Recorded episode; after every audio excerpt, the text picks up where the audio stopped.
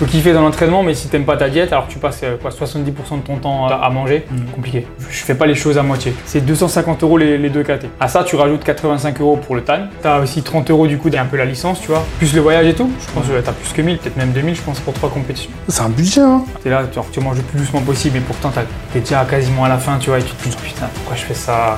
Est-ce que toi, tu crois que c'est possible de faire une compétition vraiment purement nature entre naturels Avant de commencer cet épisode, j'ai une grosse annonce à vous faire. Depuis que j'ai débuté le podcast, j'ai énormément de gens qui m'envoient des messages et qui me demandent des conseils pour démarrer leur propre podcast. J'ai aidé des amis créateurs à lancer leur podcast et maintenant je souhaiterais ouvrir ce service à vous qui écoutez potentiellement cet épisode. Donc si vous êtes coach, athlète ou juste créateur de contenu et que vous souhaitez démarrer votre podcast ou que vous avez déjà un podcast et que vous souhaitez le faire croître ou même le monétiser, j'ouvre mon service de consulting. Vous pouvez réserver dorénavant un appel gratuit avec moi de 15 minutes. C'est le premier lien en description. Il y a aussi une vidéo secrète que j'ai faite dans laquelle je donne mes 5 conseils pour créer un podcast qui se démarque de la concurrence. Ça aussi, c'est gratuit. C'est le premier lien description. Que vous souhaitiez partager votre passion ou faire grossir votre business, j'ai hâte de vous aider à faire décoller votre podcast. Avant de commencer cet épisode, il faut que je vous parle de Jimkey. Jimkey, c'est la solution pour délivrer la meilleure expérience de coaching possible pour vos clients. Chez Jimkey, ils savent que ça prend énormément de temps chaque semaine ou chaque mois de mettre à jour vos programmes, que ce soit programme d'entraînement ou de nutrition. Et grâce à leur plateforme, ils vous permettent en quelques clics de tout mettre à jour très rapidement et vos clients reçoivent la version updatée de leur programme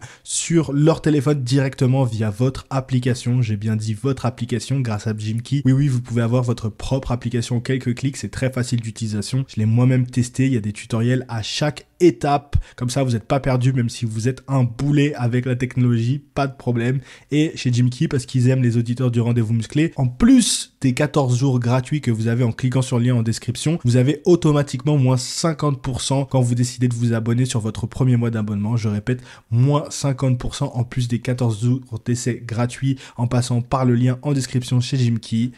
Merci à Jimkey de sponsoriser le podcast. Place à l'épisode. Bonjour tout le monde, bienvenue dans un nouvel épisode du Rendez-vous Musclé, le podcast pour les accros de la salle de sport et des sports de force où on vous donne des conseils pratiques à appliquer à votre entraînement et à votre style de vie. Aujourd'hui, je suis à Strasbourg et je suis avec Florian. Salut Florian, comment tu vas? Très bien, et toi? On est reçu dans ce magnifique euh, hôtel, l'hôtel Tandem. On leur dit un grand, grand, grand merci de nous avoir permis de tourner ici. Et aujourd'hui, je suis très content de te recevoir, Florian, parce que euh, c'est notre deuxième podcast, en vrai. On a fait un premier épisode, euh, du coup, sur ton podcast à toi, Moi, ouais. qui est toujours en activité ou pas? Non, qui est plus en activité, par manque de, de temps principalement, mais qui va sans doute revenir l'année prochaine, j'aimerais bien. Ok, ça marche. Donc, pour ceux qui ne te connaissent pas, euh, Flo, est-ce que tu peux te présenter euh, succinctement, euh, en deux, trois, trois mots? Ouais, pas de souci. Bon, déjà, t'as fait une belle intro, je vais essayer de faire ça aussi bien. Euh, du coup, pour ceux qui me connaissent pas, bon, alors je peux dire quoi? Florian, 27 ans. Principalement, je suis euh, coach online, du coup, dans le. voilà, on va faire passer. Milieu principalement de la musculation du bodybuilding. Donc, mon objectif, c'est d'accompagner les, les personnes dans un objectif de recomposition corporelle, sèche, prise de masse, compétition. Je fais aussi des vidéos du coup sur internet, sur YouTube, sur Instagram, TikTok moins, mais principalement YouTube et Instagram pour euh, le but, en fait, rapidement, c'est de dire, OK, euh, le contenu que je fais, j'aurais aimé l'avoir à mon âge, en fait, tu vois, quand j'ai Mhm, commencé mhm, la mhm. musculation. Et pour euh, perdre le moins de temps possible, aller droit au but. Voilà, mon objectif. Aider un maximum de personnes, que ce soit en coaching ou via les, via les réseaux, tout simplement. Super. Bah moi, je suis content de te recevoir aujourd'hui parce que je voulais.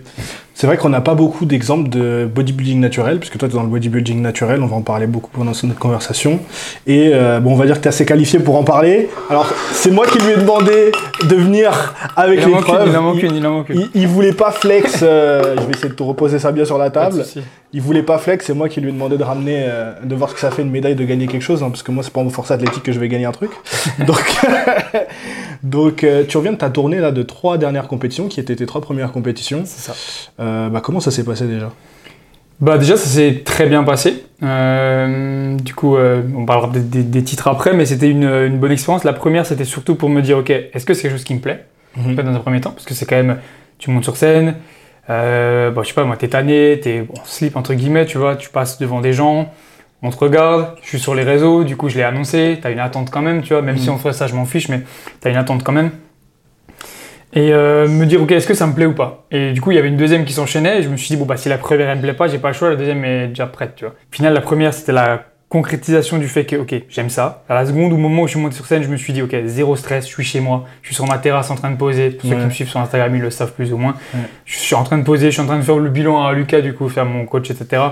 Et, euh, et c'est ce qui s'est passé. J'ai fait mon, mon kiff. Arrivé sur la deuxième, euh, bah là, c'était encore plus du kiff, surtout que là, j'ai fait deux KT sur la deuxième. Donc, en fait, si tu veux, en vrai, si tu veux, c'est euh, troisième compétition, mais c'est mon. euh, je crois c'est quasiment mon. euh, Sixième passage sur scène, six Mhm. passages sur scène en tout, tu vois, donc du coup ça Mhm. fait quand même une petite expérience déjà. Et euh, ouais, la deuxième elle a confirmé, la troisième c'était l'Europe, tu vois, donc Donc on voit, il y a beaucoup de choses à, à- j'allais dire unpack, mais bon, bon, il y aura un peu de franglais, désolé pour les puristes euh, euh, de, de l'épisode, mais euh, sur lesquels je voudrais revenir. Ouais. Déjà, avant, ça fait combien de temps de musculation avant de faire ta première compétition Avant de faire ma première compétition, euh, musculation, hein, je dis pas bodybuilding, vraiment musculation, en gros, si tu veux, c'est en tout euh, 7 ans. Ouais, j'ai commencé vers 20 ans, 7 ans, 6 ans et demi, 7 ans. Je sais jamais exactement, je sais juste que j'ai commencé en. Du coup, il y a 7 ans, en septembre, le premier mercredi de septembre, je me rappelle juste de ça. La date, je sais plus. Et vraiment bodybuilding, donc ce que j'appelle bodybuilding, c'est l'optimisation, tu vois, des, des pas, bah, Mhm. tu connais bien, du coup, des, des calories vraiment. Même si je traquais, mais c'est vraiment, voilà, encore plus les calories, le sommeil, euh, chercher à évoluer sur les exercices, pas juste les faire pour les faire, Mhm. tu vois. Et Mhm. du coup, avoir cette vision de se dire, ok, je sais que je mange pour être meilleur, je reviens pour être meilleur, etc. Trois ans et demi, on va dire, à peu près. Tu vois, donc en gros, euh, ouais, voilà ce que j'estime à peu près, ouais. Donc Ok. 7 ans en tout, trois ans et demi vraiment de bodybuilding, euh, parlons, Ok. compétition, etc. Est-ce que le bodybuilding, ça a toujours été un objectif pour toi quand tu as commencé la muscu ou pas du tout? Ouais, parce que la musculation, ça n'a jamais été dans ma tête en mode, euh, euh, tu vois, j'y vais juste comme ça. Il y a toujours eu une envie de, je, je fais pas les choses à moitié. Tu vois, je Mhm. vais à la salle, euh, je paye mon abonnement, je fais gaffe à ce que je mange, je m'entraîne dur. Il y avait toujours une- un objectif derrière de d'évoluer, tu vois. Ouais, mais de monter sur scène, de la montée ah, sur ouais, scène. vraiment monter ça. Parce que pour moi, bodybuilding, c'est vraiment monter sur scène, tu vois. Ok. Euh, alors là, pour être sincère, non. Ouais. Euh, ça n'a même pas vraiment été dans un coin de ma tête au début, mais de fil en aiguille, en suivant des personnes sur, euh, du coup, un peu sur Instagram, en allant plus encore dans le bodybuilding, du coup, c'est ce qu'on disait. Là, ouais, ça c'est venu. C'est venu, mais c'est venu il y a. Ça m'a effleuré l'esprit. euh, et finalement, ça s'est réellement concrétisé, je dirais, allez, euh, au bout de. Il y a deux ans à peu près. Ouais, À peu près. Tu vois, donc, ok. la cinquième année. Et du coup, tu t'inscris à ta première compétition. Est-ce que tu y allais dans l'optique? Donc, tu l'as dit tout à l'heure de vérifier si ça te plaisait. Mais est-ce que déjà dans l'optique, tu te disais putain, je veux gagner quelque chose? Ou est-ce que tu disais non, j'y vais juste pour kiffer, voir ce que ça donne et pourquoi pas si jamais je gagne un truc Ok, mais j'y vais juste plutôt pour me découvrir quoi. Euh, non, moi j'y suis vraiment allé pour. euh, je me dis que je veux donner le maximum de moi-même euh, et faire la meilleure place possible. Ouais, vraiment, Ouais. je suis, un, ah, je suis assez, assez conquérant, on va dire. Enfin, dans l'âme, j'aime bien. tu vois, Compétiteur, ouais. compétiteur, voilà, j'aime bien voilà, faire un maximum de ce que je peux faire, être vraiment content de, de ce que j'amène. Et euh, du coup, ouais, c'était plutôt ça. Il n'y avait pas d'objectif de dire, ok, c'est, en vrai, c'est podium ou rien, tu vois. C'est même première place ou rien, limite, tu vois. Mais ouais. Est-ce qu'il y a un, un avantage ou un désavantage de commencer plutôt jeune euh, la compétition en bodybuilding? Parce que moi, je vois beaucoup, euh, je vais faire beaucoup de parallèles à la force athlétique parce que c'est ce que je connais, mais euh, c'est vrai qu'il y a beaucoup cette mentalité dans la force athlétique de dès que tu commences, surtout chez les plus jeunes, de se dire euh, ouais, il n'y a pas peur de viser les, les plus grosses places, que ce soit le championnat de France ou même les Europes ou les championnats du monde.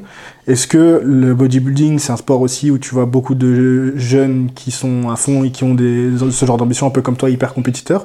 Ou au contraire, c'est un sport aussi à maturité tardive et euh, c'est souvent ceux qui ont bah, les plus âgés qui, qui ont du coup plus de temps pour faire du muscle, apporter le meilleur physique et qui ont les plus de chances de gagner, tu vois?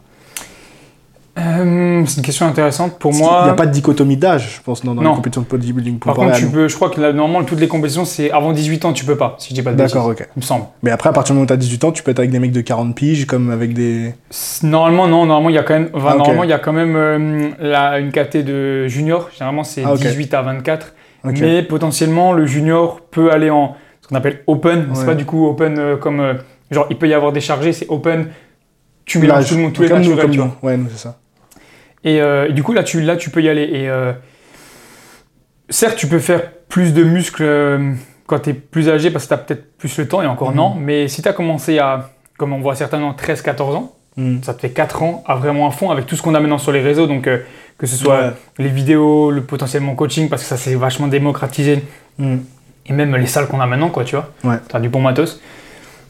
Plus tu commences jeune, plus tu fais de l'expérience. Du coup, ça veut dire aussi sur le posing, sur l'aisance, sur vraiment ce que regardent les juges, euh, comment un peu les séduire aussi, parce qu'au final, c'est un Mhm. peu ça, tu vois. Mhm. Je pense plus vite tu seras, tu seras meilleur. Et après, certes, c'est sûr, tu peux faire du muscle, mais vu que c'est un sport qui prend beaucoup de temps, plus tu deviens âgé, plus tu as potentiellement un travail, parce que tout le monde ne sait pas son travail d'être bodybuilder, Mhm. une famille, et du coup, bah, un peu moins de temps, ça prend énormément de temps, tu vois. Donc voilà, il y a tout ça. Pour continuer là-dessus, sur le fait que tu dises ça prend du temps, etc. Donc, c'est quoi un peu les sacrifices que toi, tu as dû faire au quotidien pendant cette prépa? Les sacrifices principaux, c'était bah, bien sûr euh, euh, accepter, de, accepter bah, la faim. Tu vois, c'est quand même un gros sacrifice de se dire ouais, je peux pas manger plus que ce que j'aimerais. Mm. Accepter le fait de se dire ok, je, pas forcément faim, mais juste arriver à la fin de son assiette et se dire oh ouais, putain, mon, mon ventre il me fait clairement comprendre que attends, t'as déjà fini là, tu vois. C'est un premier sacrifice. Les déplacements aussi, potentiellement, Mm. parce que tu vois, c'est- c'est c'est vite fatigant, t'as moins de calories, du coup, t'es moins apte à. bah, même ne serait-ce que faire euh, aller voir la famille, genre c'est peut-être que 4 heures de route aller-retour. 4 heures de route dans une journée, quand t'as pas beaucoup de calories, c'est fatigant, tu vois. Mm. Sachant que eux mangent un peu ce qu'ils veulent. Ouais. Donc t'es là à regarder, ça te modifie un peu ton quotidien. Et dès que t'as une journée qui ressemble pas à une autre, quand t'as peu de calories, t'as directement plus vite faim. Et des fois, c'est un peu difficile à gérer, tu vois. Donc les sacrifices principaux, c'est ça. Et puis il y a même, euh, voilà, même euh, dans la vie en général, tu vois, tu peux pas aller n'importe où, tu peux pas manger tout ce que tu veux, tu peux pas te dire, euh, tu dois aller plus ou moins quand même t'entraîner parce que sinon tu peux bien dire, moi je préfère me dire, ok, je mets toutes les chances de mon côté, même si j'ai pas envie d'aller m'entraîner, je vais m'entraîner parce que potentiellement le mec qui va finir premier, bah lui il a fait cet entraînement que moi j'ai pas fait, tu vois.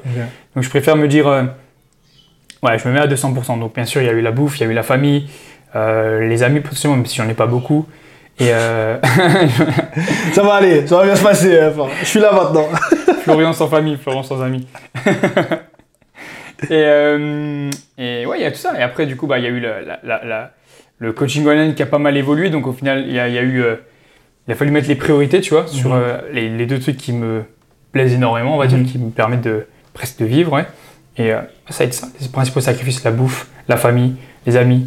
Même au final, avec ma copine, du coup, Ophélie, tu vois, qui, Mhm. bah, il faut, faut, euh, faut, faut prendre le temps aussi, tu vois, faut accepter que bah, t'as pas forcément sur le temps, t'as pas forcément sur l'énergie pour euh, des fois être joyeux, faire ce genre de truc, tu vois, Mm. écouter toujours euh, précisément ce qui est dit, enfin, tu vois ce que je veux dire, avoir du mal à réagir à certaines choses qui peuvent être vraiment cool, tu vois, donc il y a eu un peu ça, c'était des sacrifices, de mon côté comme de- du côté même de la famille, au final, tu vois, il y a Ouais. pas que moi qui ai dû faire des sacrifices, tu vois. Ok. Est-ce que tu étais quand même soutenu autour de toi pendant la prépa? Ouais, ça par contre à 200%. Tu vois, typiquement, euh, euh, mon père il est venu sur les deux dernières compétitions. Mhm. Les prochaines qu'il y aura, il prévoit de venir aussi avec, même si c'est à l'étranger. Bah là, du coup, c'était déjà en Espagne, donc c'était déjà à l'étranger. Euh, donc ouais, je suis soutenu. Ma, ma mère aussi de loin parce qu'elle s'y connaît pas trop. Mon père Ouais. un peu plus, même si c'est pas à 100%. Ouais. Sinon après, euh, ouais, je pense que je pense que niveau soutien, je peux pas me plaindre, même que ce soit au niveau des réseaux, j'ai pas mal de soutien. Il y a énormément de monde qui Ouais. sont sans doute meilleurs que moi, font des meilleures places que moi, qui n'ont pas ce soutien, même qui sont pas sur les réseaux, tu vois. Donc j'ai pas du tout à me plaindre sur le. Mhm. Je pense que sur le soutien, non, j'ai pas du tout à me plaindre. Je vais revenir sur les sujets des réseaux après, mais je pense que sur le soutien, c'est important parce que, je veux dire, on a tous commencé à la muscu jeune et euh, certains parents, enfin, je pense que tous les parents au début, c'est tu commences à recevoir des compléments alimentaires chez toi, c'est ah mais tu te dopes, euh, qu'est-ce que c'est que ça? Pourquoi t'as besoin d'aller autant à la muscu Euh, Ah c'est trop ton physique, etc. Toi, tes parents, ils étaient pas du tout là-dedans. Quand ils ont vu que tu commençais à vraiment devenir un bodybuilder, quoi. C'est même plus je vais à la salle dans un optique santé, là, pour le coup, c'est Ouais, c'est je vais ça. faire de la compétition en bodybuilding, quoi. Ils ont pas eu peur à un moment? Quand il y a vraiment eu cette optique, on va dire bodybuilding, j'étais plus vraiment chez eux. Avant, c'était quand même la musculation, mais pour moi, c'était. Pour eux, c'était déjà vraiment, on va dire, presque extrême, tu vois. C'était déjà du bodybuilding. Ouais, ouais, ouais. Pour moi, c'était peut-être pas un peu plus chill, mais genre. C'est un peu comme si je faisais de la, presque de la boxe, tu vois. J'allais mes entraînements, tu vois, comme si tu avais un. Même si un boxeur se donne à fond, mais genre. Dans, dans le- on va dire dans l'inconscient des gens euh, ou des parents, un mec qui fait de la boxe, bah, c'est plus logique qu'un mec qui fait de la musculation, tu vois. C'est un, Mm. un- sport et pas un sport, presque, on va dire. Euh, donc, euh, pour en revenir, attends, Mais c'est intéressant, étais reviens là-dessus. Comment t'expliques que si tu te donnes à fond dans du basket, du foot, de la boxe ou de n'importe quel autre sport que la muscu, en vrai, euh, on va pas te le reprocher, alors que la muscu, tout de suite, on va te dire euh, pourquoi tu, pourquoi tu donnes aussi à fond là-dedans, en fait. C'est une très bonne question. Je pense que c'est une question de. Je pense que c'est une question de mentalité française. C'est une question aussi de ce qu'on peut voir aussi même à la télé et tout. Tu vois, tu, vois, tu regardes euh, du basket, bah, tu as plus de chaînes qui retransmettent. Mm. Les compétitions de musculation, typiquement, personne ne retransmet ça. Tu vois, si tu avais Ouais. TF1 qui retransmettait ça, Mm. je pense que dans la tête des gens, ça serait mieux aussi. Ça dépend les pays, tu vois. Mm. En Angleterre, c'est beaucoup plus démocratisé. En Amérique, bon, on n'en parle pas. Ils en font euh, directement dès le plus jeune âge, limite au, au collège, tu vois. Je pense que c'est une question de. c'est vraiment une question de, de mentalité et de. Ouais, de tous les reportages, tu vois. Vous avez quel âge? Euh, 18. Baraque pour 18 quand même. Pas du tout. C'est vrai? Bah, par rapport à mes autres potes, non. Je pense qu'il y a une question aussi de, mine de rien, on a cette image de si tu fais de la muscu à ce point-là, t'es narcissique. Tu vois il y a, Je pense qu'il y a beaucoup de gens encore qui souvent font pas de muscu. Euh, voient euh, des mecs qui font du curl devant un miroir et qui se disent euh, si tu mets autant de temps là-dedans c'est que euh, ah t'aimes trop ton corps t'aimes trop l'image que tu as de toi alors que on sait très bien nous que au final peut-être tu vas à la- tu commences la musculation pour des raisons externes euh, t'as besoin d'être validé euh, pour x ou y raison mais ce qui fait que tu te donnes à fond et que tu vas être aussi intense euh, au point de faire de la FA ou au point de faire du bodybuilding, c'est tous les trucs, les, enfin, les bénéfices internes que tu, que tu retiens de la musculation. Et, et j'ai l'impression que c'est ce côté-là qui n'est pas encore compris des gens extérieurs, entre guillemets, et qui fait que peut-être on souffre un peu trop, ou en tout cas, les- les gens, quand ils vont t'entendre faire dire euh, je fais une compétition de bodybuilding, vont avoir ce truc de pas comprendre pourquoi tu vas, tu vas mettre autant d'efforts ouais. là-dedans. Et d'ailleurs, en plus, c'est quoi Même pas comprendre ce que C'est c'est. clair. C'est clair. C'est ça. Mais je pense que c'est une nouvelle fois, comme je te disais, c'est ce que ils voient à la télé. Ouais. Parce que typiquement, tu regardes les reportages, directement, ça va être, euh, ça va être euh, Titouan, tu vois, qui fait Ouais. son. Alors, j'ai rien contre les Titouans, hein, mais qui genre fait son curl face au miroir, tu vois, Ouais. alors qu'il y a ça, il y a plein- toujours cette image. il y a ouais. plein d'autres exercices, tu vois. Et du coup, ils vont se dire, ah ouais, bah c'est la même façon que le mec qui va dire, ouais, euh, la Thaïlande, c'est de la merde, il fait chaud, tu vois, il fait que du chaud. Ouais, mais vas-y, teste, Ouais. essaye. Regarde, en salle de sport, tu verras que maintenant, il y a de plus en plus de gens qui sont, et heureusement, qui s'entraînent plus même sur machine, tu vois, qui sont plus avec Ouais. leur cœur face au miroir. Il Ouais. y a tout un truc. euh, Il y a encore, il y a- ouais, c'est vrai que je pense que c'est cette image de la gonflette quoi, que les gens ont et que, qui, va, qui colle à la peau. Je sais pas pourquoi autant. Parce que malgré tout, je pense que maintenant, grâce aussi aux chaînes de sport euh, beaucoup plus commerciales, beaucoup plus accessibles, la musculation c'est moins un truc euh, euh, du dark, euh, de l'underground, c'est beaucoup plus accessible. T'as beaucoup de gens qui font de la muscu, qui vont à la salle de sport en tout cas, pas forcément pour faire de la muscu, mais pour faire que ce soit des classes, que ce soit du spinning, maintenant on voit beaucoup de ça, que ce soit courir ou quoi, c'est beaucoup plus démocratisé. Et je sais pas si au fond dans- on sortira de cette image de la gonflette qui colle un peu à la peau, je mais. Je pense parce que c'est comme un peu, un peu tout, tu vois. Il y a eu les, au début, il y a eu les, les strongman, c'était pas trop Mm. compris. Pourquoi monter aussi en gras, pourquoi être aussi. Maintenant, c'est plus ou moins compris. Ensuite, il y a eu la force. Pourquoi faire la force? Quel est l'intérêt Tu fais la force, Ouais. la musculation, c'est pareil. Là, ça commence à bien se démocratiser parce que les gens ont pas mal d'abonnés. Ils amènent ça aussi d'une façon. euh, on est des gens normaux en fait. Tu vois, Ouais, toi, même tout le monde, tu vois, c'est en fait on est des gens normaux. Et certes, Mm. t'as le côté où tu vas à la salle, mais je veux dire là, je suis pas genre torse nu en train de faire bouger mes pecs face à la caméra. Enfin, tu vois, le truc T'as quand même pris un vrai oversize quand même. Ouais, je préfère. on sait jamais, au moins c'est discret. Et du coup, euh, après, il va y avoir la musculation, mais je pense dans. Je sais pas, on va se laisser encore une bonne dizaine d'années, j'espère, pas trop, Mm. pas plus. Une bonne dizaine d'années avant que ça Ouais. commence à se dire, ah oui, ok, en fait, c'est des mecs qui sont. euh, Ah ouais, les gars, ils font des vlogs. Ah ouais, en fait, il fait pas que de la musculation, il- Ouais. des, fois, il, ça- des fois, il mange des burgers. Ah ouais, en fait, il, il Ouais. pas ça, il a une copine, tu vois, tu vois, le Ouais. truc. euh, Ce que Ouais. j'essaye de d'amener, mais ça prendra du temps parce que les gens. Tout à l'heure, tu parlais des bénéfices d'avoir du soutien sur les réseaux sociaux parce que tu fais des vidéos, parce que tu as un certain nombre d'abonnés sur Instagram et tout. Est-ce que ça apporte aussi une pression en plus? Euh, alors pour l'instant peut-être aussi parce que j'ai ah, j'estime avoir fait des bonnes places, ça Mm. va. Peut-être que le jour où euh, ah, je- après après moi j'arrive jamais euh, non plus hyper confiant et je dis jamais non plus voilà je suis je sais pas moi le meilleur naturel, je suis Mm. c'est sûr que je vais gagner, c'est juste que voilà j'amène le truc de se dire ok je serai ce jour-là cette compétition là. J'ai fait tout ce qui était en mon pouvoir pour arriver au meilleur possible. Après c'est euh, les gens qui auront en face de moi ou moi si je fais de la merde sur scène qui Mm. décideront tu vois j'ai pas l'impression d'avoir cette pression. Enfin, genre, j'ai pas l'impression de, de subir la pression. Tu vois, je vais à- le jour de la compétition, le premier truc que je pense, c'est ok, je fais ma routine de posing, j'amène le meilleur, il se passe ce qui se passe. Et après, les gens ils disent ce qu'ils pensent, tu vois. Mais Mhm. moi, je suis plus critique euh, envers moi-même, enfin, de ce que moi j'ai fait plutôt que ce que les gens peuvent me dire, tu vois. Non, je Mhm. pense pas avoir la pression. euh, non, je pense juste, voilà, j'ai jamais dit. Je, ce jour-là, c'est- vous inquiétez, j'arrive à cette compétition, euh, venez me voir, vous verrez, je serai euh, le boss et tout. Non, c'est juste, je suis là. Si jamais Non, tu veux venir me voir, tu. Non, mais tu peux te dire, putain, là, si j'arrive dernier, je vais devoir l'annoncer sur, en story sur Ah oui, Instagram, je passe dernier, tu vois, c'est Ouais. plus dans ce côté-là. Alors c'est c'est un peu ce que je disais, vu que j'ai jamais fait de mauvaise place, je sais pas. Peut-être que Mm. effectivement, le, mais le jour où ça va arriver, j'en parlerai peut-être moins que. Enfin, j'ai pas l'impression d'en parler énormément du fait que j'ai gagné non plus.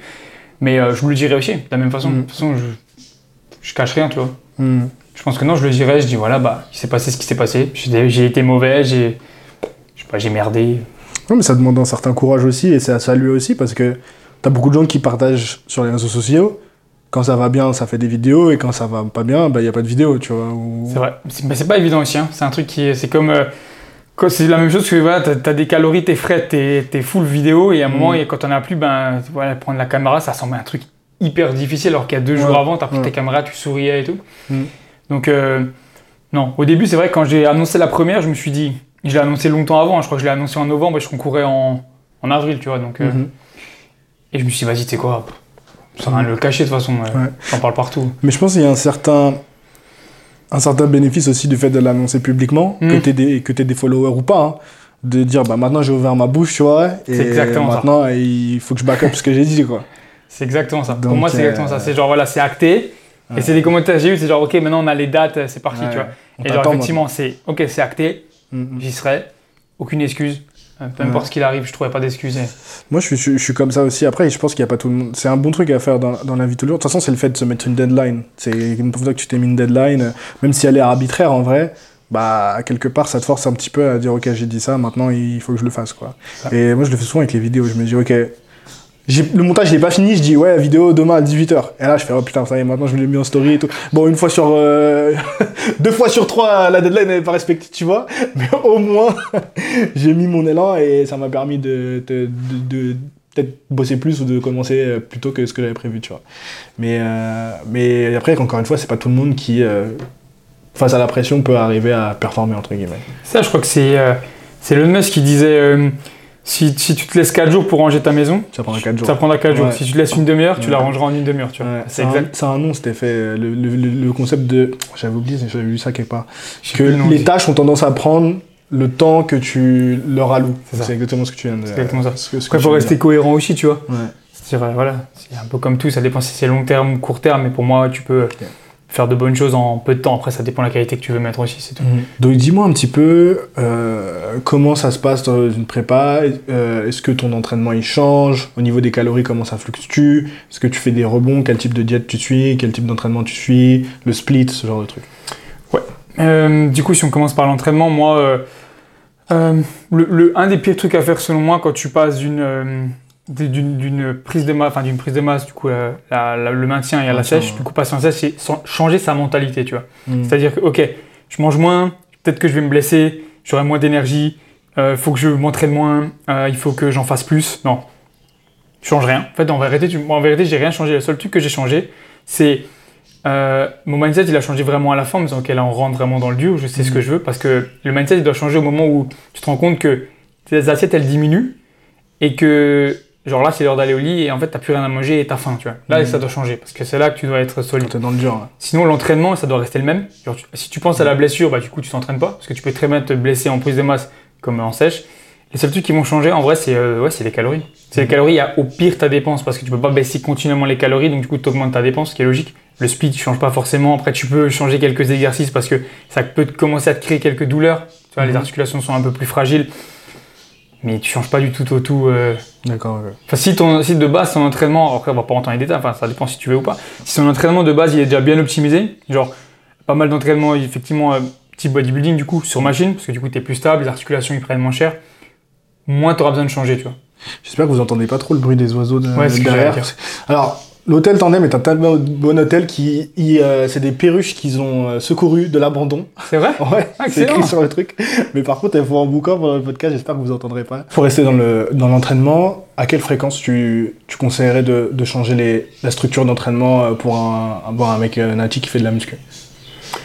Euh, du coup, qu'est-ce qu'est-ce que tu entends par, euh, par structure? Parce Bah, que- est-ce que, en gros, quand t'en as marre, tu te dis, oh, cet exercice il me saoule, ou ce split il me saoule, j'ai envie de voir autre chose, est-ce que ça vaut le coup de changer Si au bout de trois semaines, un mois, euh, tu te dis, euh, Euh, je m'ennuie, je veux changer. Ok, no- normalement, le- c'est ce que je dis, c'est que en fait c'est euh, un entraînement. En fait, c'est à la, à la base un, entraîne- un entraînement, en soi c'est mort. Tu vois, sur le papier, c'est juste bah voilà euh, trois séries sur euh, le hack squat, plus ma presse, plus etc. Mhm. En soi, ça, ça paraît nul, c'est mort le truc, tu vois. En fait c'est à toi de le faire vivre, tu vois. C'est à toi Mhm. de de donner envie d'aller t'entraîner et de te dire ok, je suis sur mon hack squat cette semaine, j'ai mis trois plaques. J'ai fait 10 reps, ma fourchette maximum c'était 10, semaine prochaine je mets plus lourd. Mhm. Et c'est ça qui va te motiver en fait à continuer le programme. Et à un moment où tu vas en avoir marre, euh, c'est parce que tu n'arrives peut-être plus à progresser dessus. Mais dans ce cas-là, si tu n'arrives plus à progresser dessus, il y a tellement de facteurs à prendre en compte. Est-ce que tu es sûr d'être bien stable, d'avoir un bon leg drive, d'avoir un bon souffle? Si ça, tu es sûr que tu changes. Mais tout changer du jour au lendemain, ça veut dire qu'il va falloir que tu réapprennes complètement quasiment tous les mouvements et le placement, parce que ça n'a rien à voir. hein. Et ça, c'est une énorme perte de temps, tu vois. Donc si vraiment tu dois changer un truc, conseil, hein, tu changes, euh, genre, je sais pas, sur 6 exercices, 2 déjà dans un premier temps. Et changer tout complet, ça me semble un peu énorme, sauf s'il y a vraiment une blessure et qu'il y a pathologie. Mhm. Mais euh, et changer toute la structure, ça dépend de pas mal de choses. Finalement, tu t'es rendu compte que voilà, ça fait 6 mois que tu charbonnes dessus. Ton point faible, c'était les pecs. Mhm. Ça s'est rattrapé. Maintenant, c'est plus ou moins les jambes. Ok, bah, tu changes un peu. Tu mets moins du coup sur les pecs, mais du coup, c'est pas forcément la structure qui va changer. Genre ton push-pull leg, c'est plus moins de séries sur les pecs parce que ça va bien. Mais par contre, je mets plus sur les jambes. Mhm. En gros, c'est ça, surtout ça. Tu vois. Un truc dont je voulais, tu, je voudrais que tu me parles, parce que moi, c'est sur ça aussi que. Enfin, je trouve que tu te distingues des autres qui font du contenu muscu, sur l'intensité de tes séries. Quand je te vois à fond, là, comme ça, avant de commencer une série, le mec, il crie et tout, il envoie, franchement, ça fait kiffer. Nous, les poids, en vrai, on a l'habitude parce qu'on s'entraîne souvent très très lourd.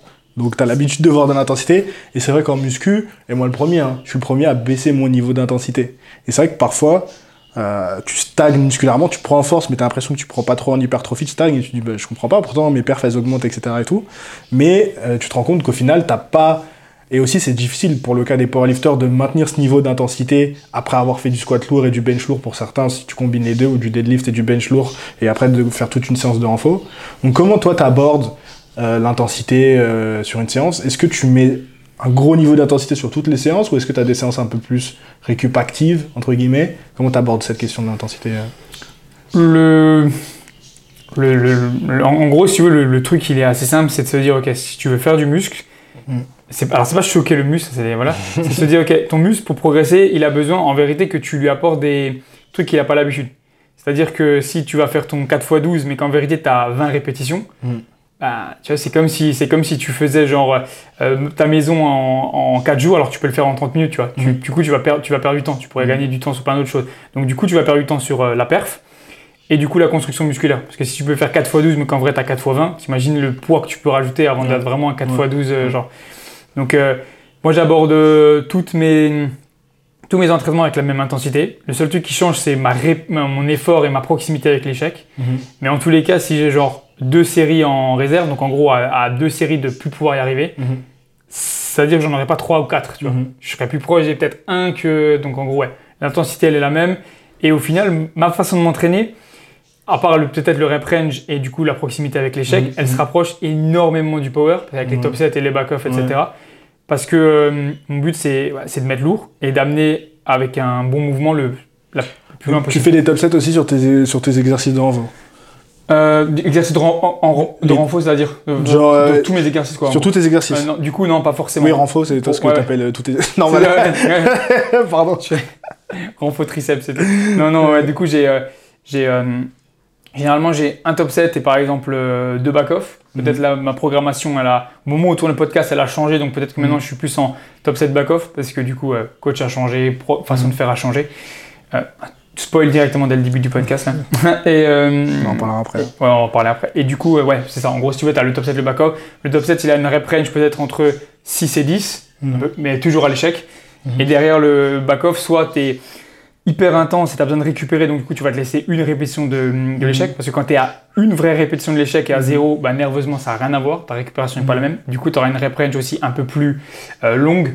Plus Mhm. ouais, longue, ouais, donc en gros 8-12, 8-15, aussi pour amener euh, travailler d'une autre façon. Mais euh, l'objectif, il reste le même. C'est si ton muscle, il a l'habitude de faire un truc, il va pas chercher à grossir, quoi. Ouais. Tu vois, c'est. Je pense qu'un bon truc aussi pour les power, parce que en hypertrophie, tu vas vraiment travailler, comme tu viens de le dire, souvent proche de l'échec, tu vois. Alors qu'en force, nous, souvent, donc, par synonyme, pour, c'est une bonne indication de l'intensité. Tu sais que si t'as pas été proche de l'échec, t'as pas mis assez d'intensité, tu vois, dans ta série. Alors que le powerlifting, comme on s'entraîne le plus souvent, surtout sur des top sets en submax, ça va être beaucoup plus dur et c'est beaucoup plus rare d'aller proche de l'échec. Donc je pense qu'un bon mot, je suis en train d'y réfléchir en même temps qu'on a cette conversation, euh, et ça me fait penser aussi parce que j'ai j'ai fait un top set euh, RPE 6, 6,5 il y a pas longtemps en squat, euh, et j'avais mis en, story euh, mon, mon ammoniac, et j'ai utilisé mon ammoniac, tu vois. Et euh, merci euh, Smells Like PR, qu'on salue aussi, merci de sponsoriser le podcast, mais euh, il y a quelqu'un qui me dit, mais tu utilises de l'ammoniac pour les séries à RPE 6, 6, 6,5 Et je pense qu'en fait, beaucoup de gens confondent, et je pense que ça peut aider, mais moi le premier aussi, hein, parfois, l'intensité et l'intention. Tu vois L'intensité, du coup, RPE 6, tu vas te dire dans ta tête, tu peux te dire dans ta tête, bon, c'est RPE 6, ça va. Tu vois Donc le risque, c'est de pas mettre l'intention sur ta série. Alors que c'est ton top 7 et ça va être la série qui va driver le reste de tes progrès euh, sur ta semaine, tu vois. Et je pense que beaucoup, et moi c'est un des efforts que j'essaye de faire dans mon entraînement, auraient à gagner à mettre, même si l'intensité est entre guillemets faible, le même niveau d'intention que tu mettrais pour une série RP8, RP9. Parce que quand tu as un single RP8, RP9, tu sais que tout va compter. Si tu as mal fait ton setup, si tu sors un peu ta trajectoire, tu sais que ça va être mort. Par contre, sur une série RP 6, tu sais que ça va, ça va être pardonnable, entre guillemets. Donc tu risques de pas mettre la même intention. Alors que si tu abordes toutes tes séries, et c'est dur à faire de maintenir ce niveau de concentration, euh, c'est pour ça que euh, moi j'évite d'avoir des séances à rallonge, parce qu'au bout de 2h30 et 3h de séance, au bout d'un moment sur SBD, euh, maintenir ce niveau d'intention continuellement c'est compliqué. Mais je pense que si tu fais cet effort conscient de te dire, même si l'intensité est faible, de maintenir ce niveau d'intention, euh, et ben c'est ça qui va s'assurer que tu drives tes progrès et que tu tombes pas dans le junk euh, volume, euh, du volume qui sert à rien, tu vois, ou que, au contraire, sur un top 7 RPE6, au final, tu as fait beaucoup moins que, que ce que tu devrais faire. Effectivement, c'est ce que tu disais, genre, crier avant mes. Avant mon, mon top 7, par exemple, c'est mon intention que je vais mettre dedans, tu vois. C'est genre, ok, là, je sais que je vais être écrasé sous ce, ce, ce bordel de hack squat, tu vois. Donc, du coup, il faut que je fasse sortir tout ça.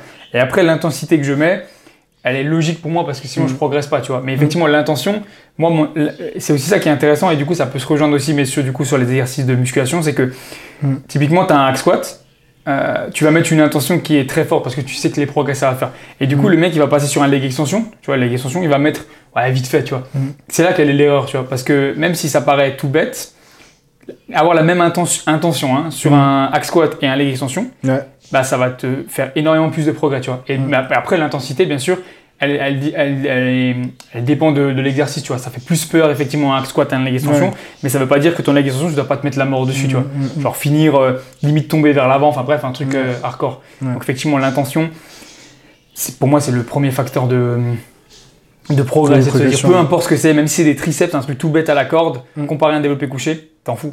T'attaques ton, ton développé couché comme t'attaquerais ton, ton, euh, tes extensions triceps et inversement, etc. Et c'est comme ça que tu progresses au final. Je pense que du coup, pour ça, c'est important la salle dans laquelle tu t'entraînes, tu vois. Parce qu'il y a des salles où quand tu vas mettre ce niveau d'intention et d'intensité, on te regarde chelou, tu vois. Donc c'est pour ça que c'est important d'être dans un environnement. Bon, je sais que la majorité des gens, on n'a pas le choix. Hein. Mm. Tu es dans la salle euh, qui est à côté de chez toi, dans laquelle tu peux aller, mais euh, on en revient encore une fois à la même chose. C'est que mettez-vous dans un environnement où vous serez bon pour performer, tu vois. Moi, je vois ton Honor, non, c'est quoi ton One Fitness, One Fitness et tout. Maintenant, même Honor et tout, c'est des salles où tu peux t'envoyer. En général, il y a du bon matos. Les gens qui vont là, euh, ils, vont pour s'envoyer, tu vois. Basic Fit, j'en parle même pas. Fitness Park, ça va dépendre de là où vous êtes, mais en tout cas, on va essayer de vous entourer au maximum de gens qui sont dans la même euh, mouvance dans la même intention et pas passer pour le mec chelou du, fitness park. Et moi, ça m'arrive un peu souvent quand même. Et euh, surtout quand tu fais du power, euh, quand tu commences à mettre plus de 4-5 plaques euh, au squat, les gens, tout le monde s'arrête et te regarde. Ok, c'est cool, tu vois, tout le monde te regarde squatter, mais ça pas ça qui va te tirer vers le haut si t'es le mec qui squatte le plus de ta salle, tu vois. C'est exactement ça, c'est pour ça qu'il faut aussi le, faire dans un, avant tout pour, pour soi-même, tu vois. Parce que mm. si tu le fais pour les autres, euh, tu, tu, vas faire ça deux ans tu vois, sur les réseaux parce qu'évidemment ça va s'essouffler, on n'arrête pas de voir ta tête et tout, et puis personne te partage. Et du coup, mm. donc avant tout le faire pour, euh, pour soi-même, je pense. Et euh, la salle, elle, elle joue beaucoup, oui, la mentalité aussi. Je pense que c'est pas forcément une excuse. Tu as des, des, des, très grands champions qui ont gagné des, des cartes pro ou même des très bons niveaux. Je parle dopage ou pas dopage, peu importe, mm. mais qui sont dans des basic fit, tu vois. Mm-hmm. Bien sûr, moi j'aimerais pas, mais en soi, tu vois. Mm. Mais c'est aussi ça qui fait que actuellement le bodybuilding en France c'est pas incroyable parce que je prends l'exemple de l'Angleterre parce que moi j'aime énormément l'Angleterre. Tu vois dans un petit village, genre vraiment le petit village de genre je sais pas moi 500 habitants avec des vaches, il y a une salle de sport. Elle est équipée mais comme aucune salle de sport en France. Ah ouais? Ah ouais c'est une folie. Pas partout mais des fois tu as, voilà, as les, quasiment les meilleures machines, tu as envie de te dire ouais bah le mec il passe sa vie là-bas, il y a que 500 habitants donc du coup c'est pas forcément très mm. cher, personne l'embête, il est peut-être mm. loin d'une grande ville mais en soi sa passion c'est le bodybuilding. Mm. T'as une salle de fou. Mhm. T'as Idio là, ça se trouve qui s'entraîne dans la salle. tu vois, c'est. Qu'est-ce que du coup on aurait à emprunter au bodybuilding anglais dans la mentalité euh, pour l'apporter chez nous dans le bodybuilding français? Pour moi, le, je l'ai remarqué très vite. C'est euh, ça va répondre à la question, je pense. On va voir. C'est-à-dire que la, ça, rejoint beaucoup aussi, par exemple, le, business. Tu vois, en mhm. France, ce que j'ai remarqué, c'est que comment ça se fait que toi tu l'as et que moi je l'ai pas? Ça c'est la mentalité des gens. C'est-à-dire mm. comment ça se fait que toi tu as ce physique et moi je l'ai pas? Comment ça se fait que toi tu as cette Porsche et moi je l'ai pas, tu vois? Mm. Et avant de se poser la question, les gens se posent pas la question de se dire OK, comment il a fait pour avoir ça? Tu vois, je vais lui poser la Mm. question, je vais lui demander, au lieu d'aller cramer sa Porsche par exemple, tu vois, ou au lieu d'aller lui dire il est dopé, etc. Ça, je pense que c'est quelque chose que l'Angleterre et l'Amérique ont déjà par rapport à nous, tu vois. Donc le mec, il va poser la question, dire ok, t'as fait comme ça, trois ans ça t'a appris, ok. Apprends-moi. Ah, tu fais du coaching, vas-y, ben, je veux bosser avec toi, tu vois. Et on n'a pas cette mentalité-là en France de se dire, euh, il y a un mec qui, voilà, il est millionnaire et tout, il propose du, du coaching. C'est pas forcément un arnaqueur, tu vois. Mm. Si tu veux faire du business, hein. le mec, il a un bon physique, il amène des gens loin. C'est pas forcément un arnaqueur parce qu'il te demande, parce qu'il te demande ton argent, tu vois. Mm. C'est son métier. Si tu veux aller plus vite et gagner du temps, bah go quoi. Le truc, surtout dans le coaching en muscu, mais l'industrie du fitness en général, c'est que tu n'auras jamais le consensus sur ce que tu dis. Tu auras toujours un mec qui viendra dans les commentaires euh, Ah, moi j'ai vu un tel qui a dit ça, c'est pas vrai ce que tu dis. Ou surtout dans la nutrition, tu n'auras jamais le consensus.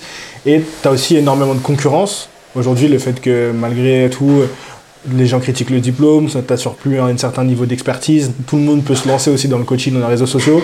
Dans la force athlétique, on est les premiers à le voir. Il y a des mecs, euh, dès qu'ils ont un peu de perf, oh, coaching en ligne, DM-moi et tout, alors que bon, euh, euh, aucun BPGEPS ou quoi, et même un BPGEPS, je dis pas que ça remplace des capacités de, de, coaching, parce qu'il y a plein d'autres trucs qui rentrent en compte dans le métier de coach, mais comment toi, du coup, justement, tu, tu arrives à te, à te démarquer? Moi, j'ai un petit peu la réponse, mais euh, si toi, tu peux donner des conseils à des gens qui lancent dans le coaching et, et qui veulent justement ne pas passer pour des arnaqueurs ou, ou- ou quoi? Euh, alors de, de toute façon déjà ce qu'il ce faut savoir c'est que des, je pense que c'est dans le monde entier, hein, des personnes qui vont te t'écrire euh, tu dis de la merde, c'est pas vrai, moi j'ai vu ça, il y en aura tout le temps tu vois. Si tu prêtes attention et que euh, à, la, à la moindre occasion tu, tu doutes, parce que des fois il peut y avoir des commentaires qui sont constructifs et c'est très bien de, de chercher plus loin tu vois. Mhm. Mais si le mec il met juste son commentaire comme ça, c'est pas vrai et qu'il cherche pas plus loin, il n'y a pas d'études, il n'y a rien derrière tu vois. Euh, il ne faut pas forcément trop y prêter attention. Je pense que pour se, se démarquer, actuellement euh, en France, malheureusement, c'est surtout bah, déjà les, les, euh, les résultats physiques que tu as toi-même, parce que tu es une vitrine même sur les réseaux, Mm. et euh, les résultats de potentiellement les clients ou les personnes avec qui tu travailles. Tu vois. Ça, c'est le premier point.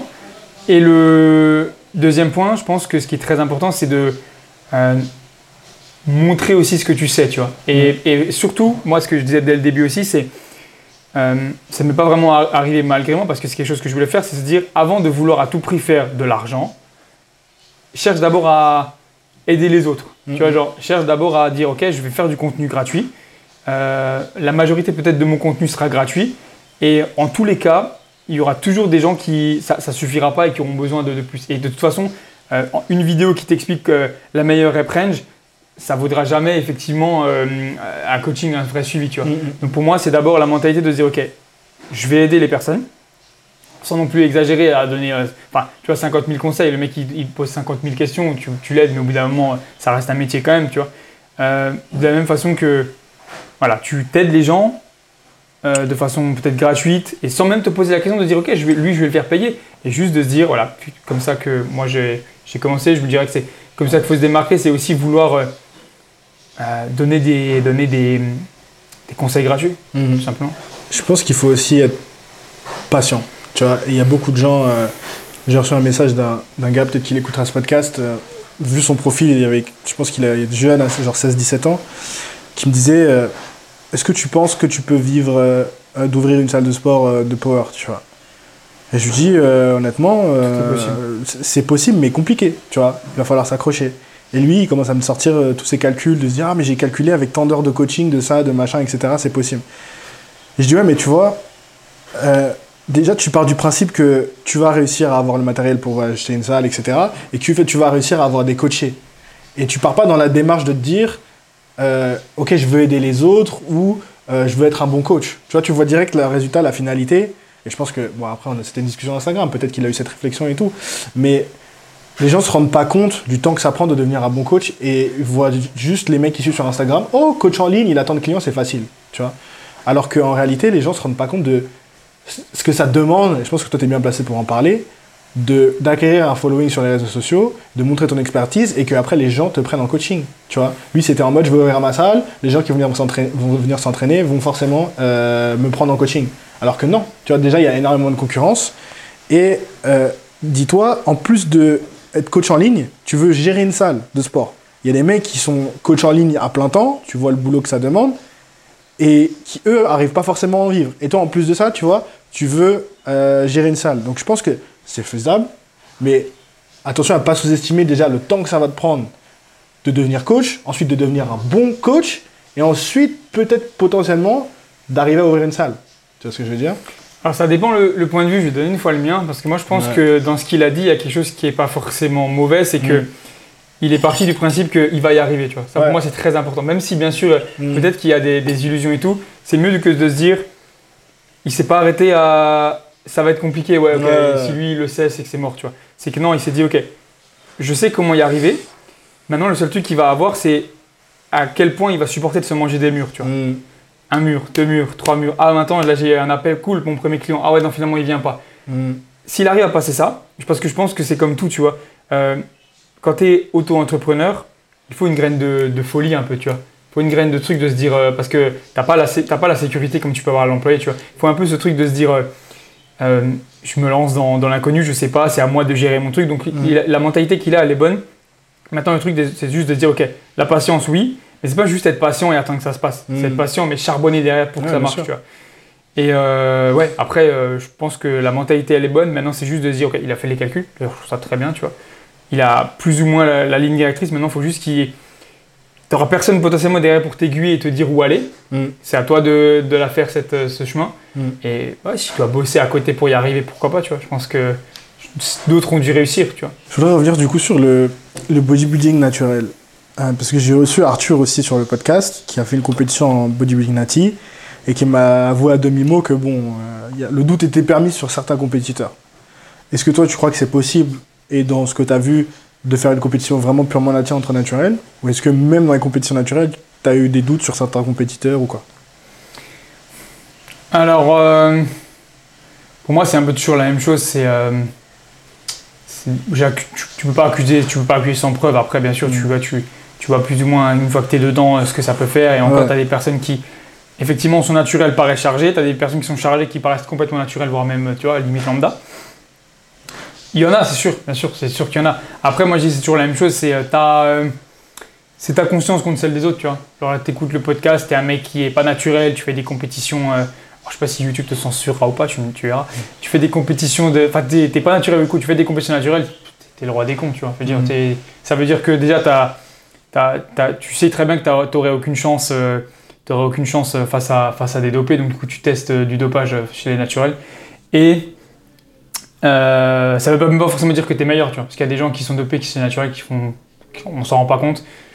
Et après, il y a toujours. C'est comme ça, c'est ta mentalité et les risques que tu es prêt à prendre. Tu vois, as certaines fédés qui. euh, typiquement, ICN, la première que j'ai faite, qui te demande du coup un, un chèque. Du coup, donc déjà, ça dissuade un peu, tu vois, un chèque de caution.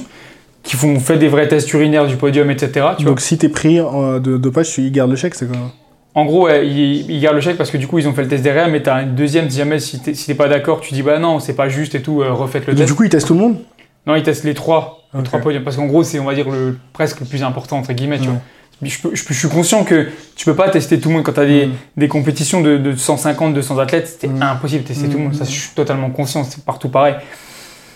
Maintenant, c'est la conscience du mec contre. Moi, je sais que je fais mes compétitions, je suis naturel. Bien sûr, tu, tu perds face à un mec qui est, imaginons, dopé, mais tu, si tu le sais pas, tu le sais pas. Au pire, si ça se sait, bah, tu passeras devant et puis voilà, il sera disqualifié. Ouais, mais, Mais c'est comme c'est pas partout. pareil. Ouais, c'est pas pareil, tu vois. C'est comme, c'est comme partout. Bien sûr, euh, tu peux pas spécifier que tu peux pas spécifier que c'est naturel, tu vois. Ça c'est sûr. Mhm. Tu peux le marquer. Après, il y a des fédérations, par contre, qui euh, euh, qui font vraiment des, des tests euh, urinaires, sanguins, je crois aussi, les cheveux. Mhm. Et là, après, tu coûtes. Bien sûr, C'est c'est un coup. faut payer plus aussi, tu vois. Ouais. Faut être euh, conscient que faut pas vouloir faire des compétitions et payer euh, même pas 50 balles et se dire que derrière il faut qu'il fasse un test, tu vois. Mhm. Je préfère encore me dire ok, c'est l'entrée, plus une participation de 40 balles, mais par contre ils vont tester tout le monde, tu vois Mhm. que euh, Comment, comment ça, ça s'organise les fédérations de, de bodybuilding naturel? Est-ce qu'il y a à la fin il y a un équivalent d'un Olympia? Genre c'est quoi le end goal pour toi? Genre là tu vas faire Europe. C'est quoi le nom de la fédé? Euh, là celle que j'ai faite, donc du coup j'en ai fait deux. Là, il y a- là t'as la fédération où je suis allé en Europe, c'est ICN, Ok d'accord. donc euh, a la- International Compete Natural. Ok. Est-ce qu'à la fin il y a un équivalent de Olympia genre monde? Ou est-ce que Ouais, ouais. Ok d'accord. Ouais, généralement, c'est des fédérations qui vont. Il y a Europe, il y a Monde, il y a plusieurs qualifiés, il y a plusieurs euh, dans l'année. Euh, compétitions qui peuvent t'amener jusqu'à monde. Tu peux aussi passer pro dans cette, compéti- dans cette fédération-là. Tu as ICN, WNBF. Après, tu as, aussi la U, c'est quoi, UBKFDA, ça c'est en Angleterre. D'accord. Tu as la PNBA, enfin, c'est des. Tu as, pas mal de fédérations. D'ailleurs, la PNBA, ça s'appelle l'Olympia naturel, tu vois, la- le finish. D'accord, ok. La WNBF, pareil, tu vas monde. Et après, là, on parle de. euh, je crois que cette année, la WNBF, c'est à Seattle. Tu vois, c'est quand même pas mal. Ok. Et euh, PNBA, c'est à Las Vegas, tu vois. Ah, sympa. c'est ouais, un gros, gros show, tu vois. Et là, on parle d'un gros show qui est sur des fois 3-4 jours. Tu vois, t'as Ok. des. Ouais, WNBF, il y a des- beaucoup d'athlètes aussi, donc non, il y a moyen, ouais. Ok. Du coup, euh, tu me parles peut-être potentiellement des voyages à Seattle et à Las Vegas. Combien ça coûte une prépa, si t'as une idée? Est-ce que t'as budgété ça? Combien ça t'a coûté? J'avoue que j'ai pas forcément euh, budgété ça. C'est sûr que euh, je peux comprendre les personnes qui n'en font peut-être qu'une. Euh, c'est- clair qu'il faut un, budget, un budget derrière. Là, pour donner un ordre d'idée, du coup, la, la dernière que j'ai faite en Europe, j'ai fait deux KT du coup. C'est 250 euros les, les deux KT. Genre, c'est 75 euros la KT en plus. Ok. Et euh, du coup, c'est quoi 175 la KT Ça, ça fait 250, non? Ouais, c'est ça, je crois. Oui, ça. Ouais, du coup, ça, ça, c'est le prix. Si t'es pro, Ok. c'est 250 euros juste la KT. Tu vois, ça fait quand même un sacré coup. À ça, tu rajoutes 85 euros pour le TAN, parce que tu pouvais pas vraiment le faire toi-même, et je vois pas trop l'intérêt d'aller se tanner toi-même, surtout si tu vas à l'étranger et sortir le truc et tout. Ouais. C'est un budget, hein Ouais, ouais, et après, tu as aussi 30 euros du coup d'abonnement de trucs premium qui est un peu la licence, tu vois. Avant ça, il y a eu d'autres compétitions. Là, je pense qu'actuellement, je dois être à. Plus le voyage et tout. Je pense que je dois être à plus que 1000, peut-être même 2000, je pense, pour trois compétitions. Je voudrais que je fasse le budget en vrai. Je, je sais pas si tu le redirais après le podcast ou quoi, tu le marqueras, je sais pas, Ouais. si jamais tu y penses, mais. On rajoute du montage, vous avez vu Non, non, au pire, ouais, je. Non, mais par rapport à la FA, c'est comme ça, les gens se rendent compte. La prochaine fois qu'ils payent 50 euh, euros pour une inscription pour une, une compétition, tu te rends compte que. euh, Hmm. T'as le slip aussi. euh, C'est vrai que le, le- t'as- ça dépend si tu veux prendre un truc de qualité ou pas, mais t'as quand même. euh, je crois que j'ai payé 150 les deux, je crois, un truc comme ça. Ah ça vient d'Angleterre et tout. Si tu veux, les- si tu veux du, du posing trunk de qualité, du coup. Ouais. Ouais. Putain. Ok. Et qu'est-ce que tu peux gagner? Qu'est-ce que ça rapporte? Euh, du coup, du coup, ça dépend les, ça dépend les compétitions. Là, pour le coup, ICN, tu peux, euh, tu peux passer pro. Du Mhm. coup, dans, là, si tu veux, dans la même journée, je pouvais passer pro, concourir chez les pros. Mais du coup, tu devais rajouter 250 euros pour après concourir chez les pros.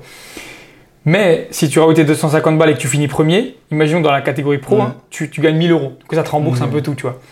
C'est 1000 euros pour le premier, c'est 500 pour le deuxième, je crois, et c'est 250 ou 300 pour le troisième. Sur chaque plateau. Donc Mhm. que ce soit bodybuilding, euh, que ce soit euh, classique, enfin tu vois, c'est quand même cool. Hmm. Tu vois. Mais après par contre il faut être sur le podium. Mhm. Euh, S'il y a que 3, ça va, t'es sûr d'être sur le podium. Si par contre t'en as moins, c'est compliqué. Ok. Ouais, et puis à ça, il faut rajouter le prix aussi tous les jours, euh, de la bouffe, ce genre de trucs quoi, aussi. De toute façon c'est un, c'est un, un sport qui, qui, en plus de l'investissement Mhm. que tu dois mettre personnel avec la famille, les amis, etc., Mhm. te demande énormément de d'argent et tout ça c'est sûr. De En sacrifice. termes de bouffe, etc. Est-ce que tu as vu l'impact du coup après tes compétitions sur tes réseaux ou pas Sur tes demandes de coaching ou pas? Sur les, sur, le- sur les réseaux, en termes de, en termes de, de personnes qui se sont abonnées, euh, oui, quand même, tu vois, c'est un peu, c'est, c'est monté. Les partages, etc., il y a eu un plus. Après, c'est un peu normal, tu vois, si tu veux, c'est une, c'est une, c'est un peu une aventure. Tu vois, Mhm. As envie de suivre la personne Mhm. dans cette aventure. Est-ce que ça, qu'est-ce que ça va être quand il y aura plus cette aventure? Bon, après, peu importe. Mais le truc, c'est oui, ça a augmenté. En termes de coaching, c'est surtout le fait que, du coup, bah, tu prends de l'expérience en compétition, donc pour amener des athlètes et tout, bah, ça te fait ton expérience personnelle et tu sais aussi les erreurs qu'ils devront Mhm. pas euh, commettre. Donc ça te fait aussi un, un poids supplémentaire à expliquer que, ok, tu veux préparer la compétition, j'ai pas peur pour ça, je peux t'y amener, Ouais. tu vois. Donc effectivement, bien sûr, ça, ça, ça, ça aide, ça aide également. Maintenant, c'est pas non plus, euh, euh, c'est pas non plus, je sais pas moi, plus 1000 ou plus, enfin, tu vois, c'est quelque chose de, de cohérent et, et euh, ça, et c'est pas pour autant que je me dis, euh, tu vois, il y a quand même, je, je- je préfère toujours euh, avoir un- quelque chose que j'appelle de, de qualité. Je préfère bosser Mm. avec peu de monde, mais personnes de qualité, puis de me dire, ok, cool, là j'ai fait un, un super truc, euh, j'ai potentiellement 200 personnes qui peuvent bosser avec moi, j'ai aucun intérêt avec ça. Donc en vrai, ça c'est, bien, personnellement, de se dire, ok, bah voilà, Instagram monte, c'est toujours mieux, bien sûr, pour, les sponsors, les invitations, ce genre de choses. Mhm. Mais mon objectif premier, ça reste quand même de. Tant mieux, plus il y a de personnes qui me suivent, plus je pourrais aider de monde. Mais ouais, ça a aidé, mais. Ouais, mais je vois ta série elle a bien marché sur tes vidéos YouTube. T'as fait pas mal de vues sur euh, ta, ta série de, pré- de prépa, tes Ouais. vlogs de prépa et tout, Ouais. ça a plutôt bien marché.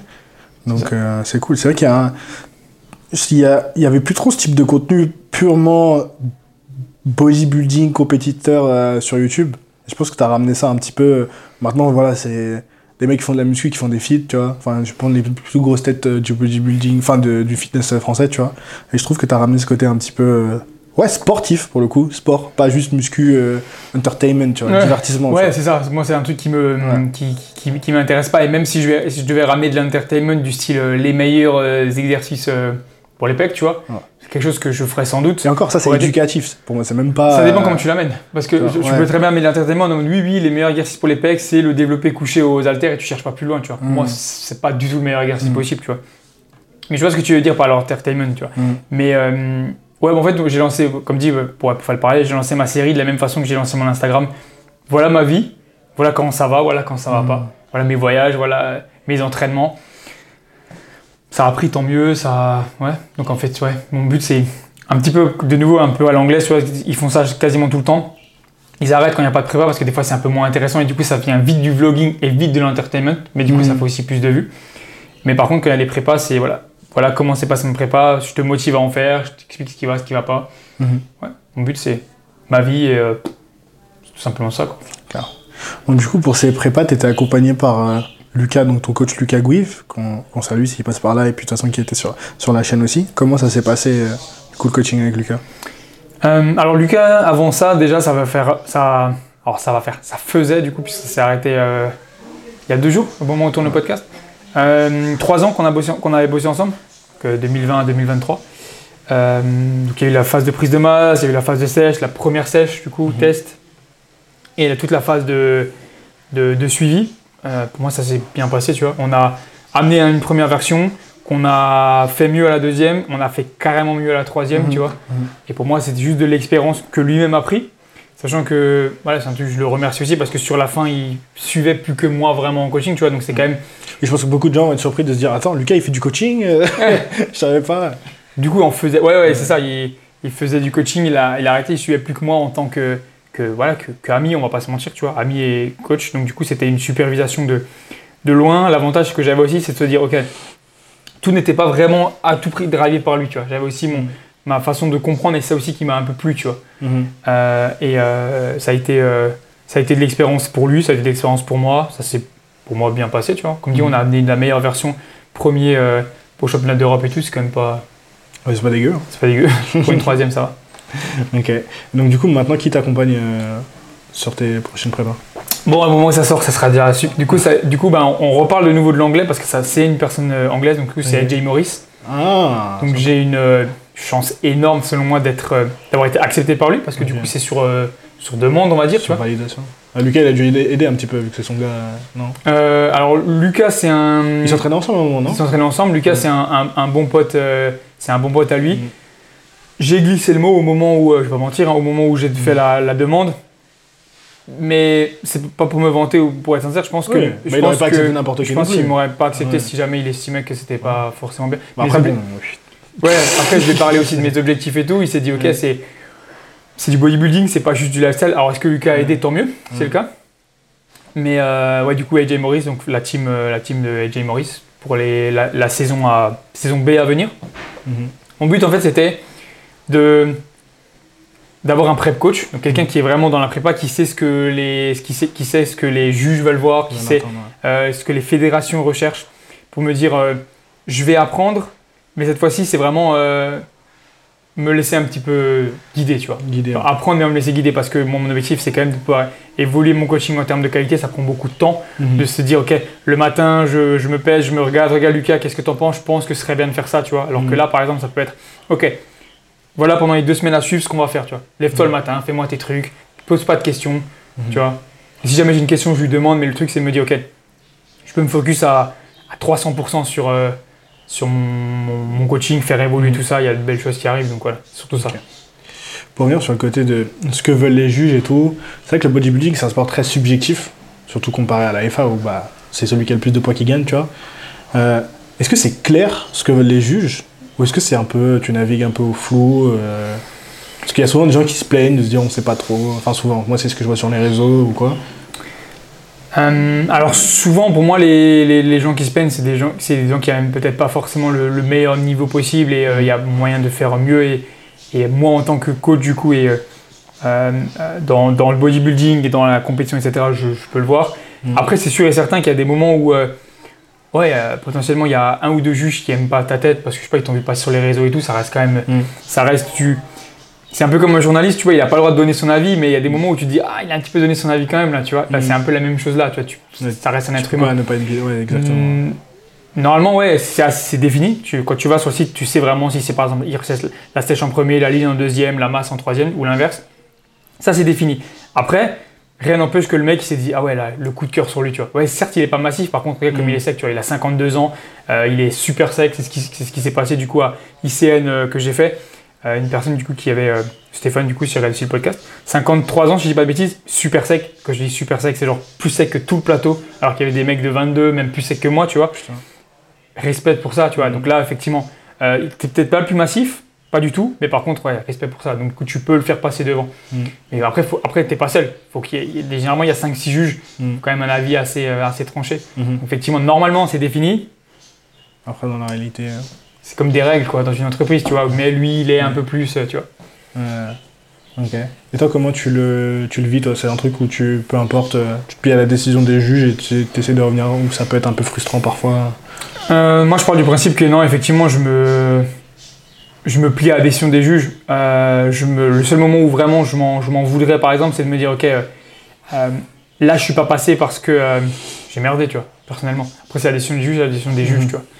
Je sais que si jamais je veux euh, que ce soit jugé différemment, bah, je deviendrai juge. Ça arrivera peut-être une fois, tu Ah vois. ouais, tu devenir juge. un truc qui peut me plaire. ouais. Comment on fait pour devenir juge de bodybuilding Ça dépend les, ça dépend les fédés, mais général, généralement, il faut quand même avoir un, un pied dedans, tu vois. Je pense Mm. avoir fait quand même quelques, quelques compétitions, se rapprocher un peu de la, la fédération, et je pense que c'est un peu comme, euh, peut-être pas comme l'auto-école, j'allais dire, mais tu vois, tu passes quand même un petit, euh, un petit, euh, tu tu, peux- tu peux pas, c'est pas parce que tu tu sais rouler que tu deviens Ouais, euh, ouais, moniteur ouais. d'auto-école, tu vois. Ouais. T'as quand même un petit stage à faire, euh, voir si tu es capable de repérer un peu ce que c'est.